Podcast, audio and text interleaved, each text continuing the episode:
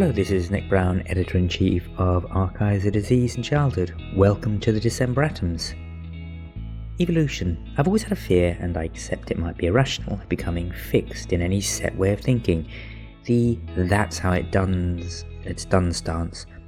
Practices from 25 years ago now looked at affectionately as historical fascinomas, and the same will be true in due course of what we do now.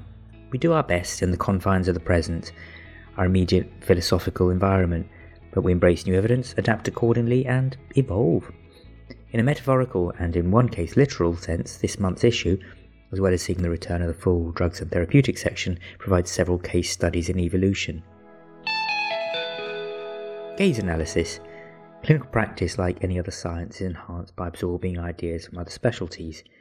The aviation industry, so often the progenitor of novel ideas, is now influencing medicine again with yet another idea gaze analysis, the technique taught to trainee pilots, the central premise of which is that assessment can be improved by training to look the way that experts do, is a subject of both an original research piece and editorial this month.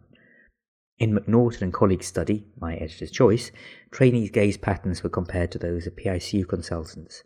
They found that the latter had greater fixation, in other words, visits rates, and dwell times, which is duration of fixation, on the patients themselves, the chest and the airway in particular, than their less experienced counterparts, and were less focused on monitor parameters. This suggests that some aspects of traditional resuscitation training need to be rethought and perhaps retaught. Global Child Health Treating Tuberculosis in Malnutrition TB is, even when straightforward, complicated to treat. There are so many factors to take into account, including compliance, contact tracing, drug resistance, and co infection. Given that most children globally with TB live in areas with a high undernutrition burden, consideration of the pharmacokinetics and pharmacodynamics of standard drugs are additional important factors. Oshikoya's erudite explanation of these factors in the global health section helped demystify the area.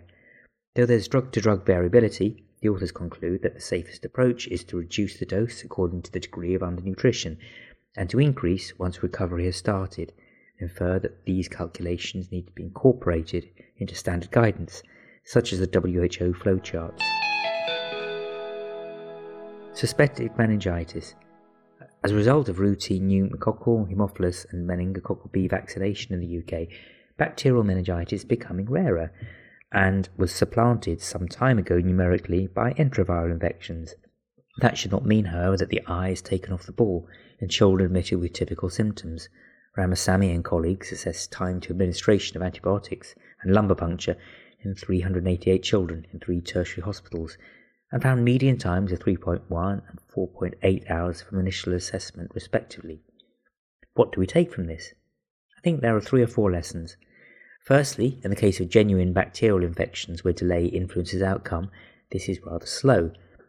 This probably reflects the machinations and rather stretched staffing of overburdened paediatric emergency departments, assessment units, and wards. It might also be compounded by the fact that trainees are less confident at undertaking LPs in the post vaccine era.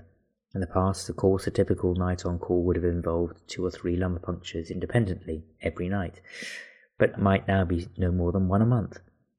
Secondly, the CSF itself is underused diagnostically. PCR is a highly sensitive tool in ruling out bacterial and ruling in enteroviral infection.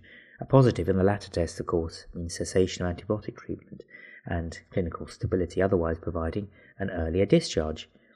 Finally, there is no mention of concurrent steroid treatment, which suggests that it is yet to become part of automatic treatment. In short, the study flags a number of could do better areas, which Lissauer's very pragmatic trainee viewpoint editorial also identifies. Predicting respiratory admissions in cerebral palsy. Are the frequent, often prolonged episodes of respiratory illness associated admission in children with complicated cerebral palsy preventable? Blackmore and colleagues' cohort study in Western Australia certainly provides some clues.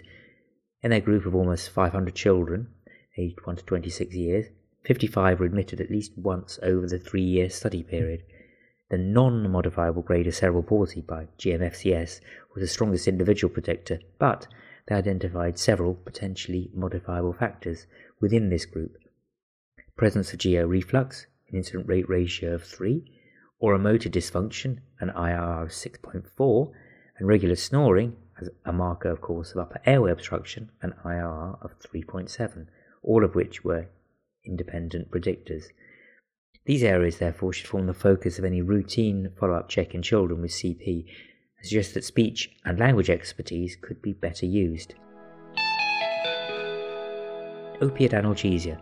In the wake of a number of serious adverse events in babies whose mothers were taking codeine for analgesia, the main regulatory bodies, the FDA, EMA, and MHRA, advised against its use in breastfeeding mothers and post tonsillectomy. There are genetically higher risk groups, for example those with a CYP2D6 genotype, there's no facility to universally screen for these, and attention and concern shifted to other opiates. Palmer reviews the literature and metabolism of tramadol, an excellent analgesic which has itself come under scrutiny. The paper concludes that appropriate use is not only safe, but prevents the alternatives, the switch to other opioids, or the early cessation of breastfeeding as a result of inadequate pain control. I hope you find these articles as stimulating as I do, as well as the rest of the journal. Please check out the website as well on adc.bmj.com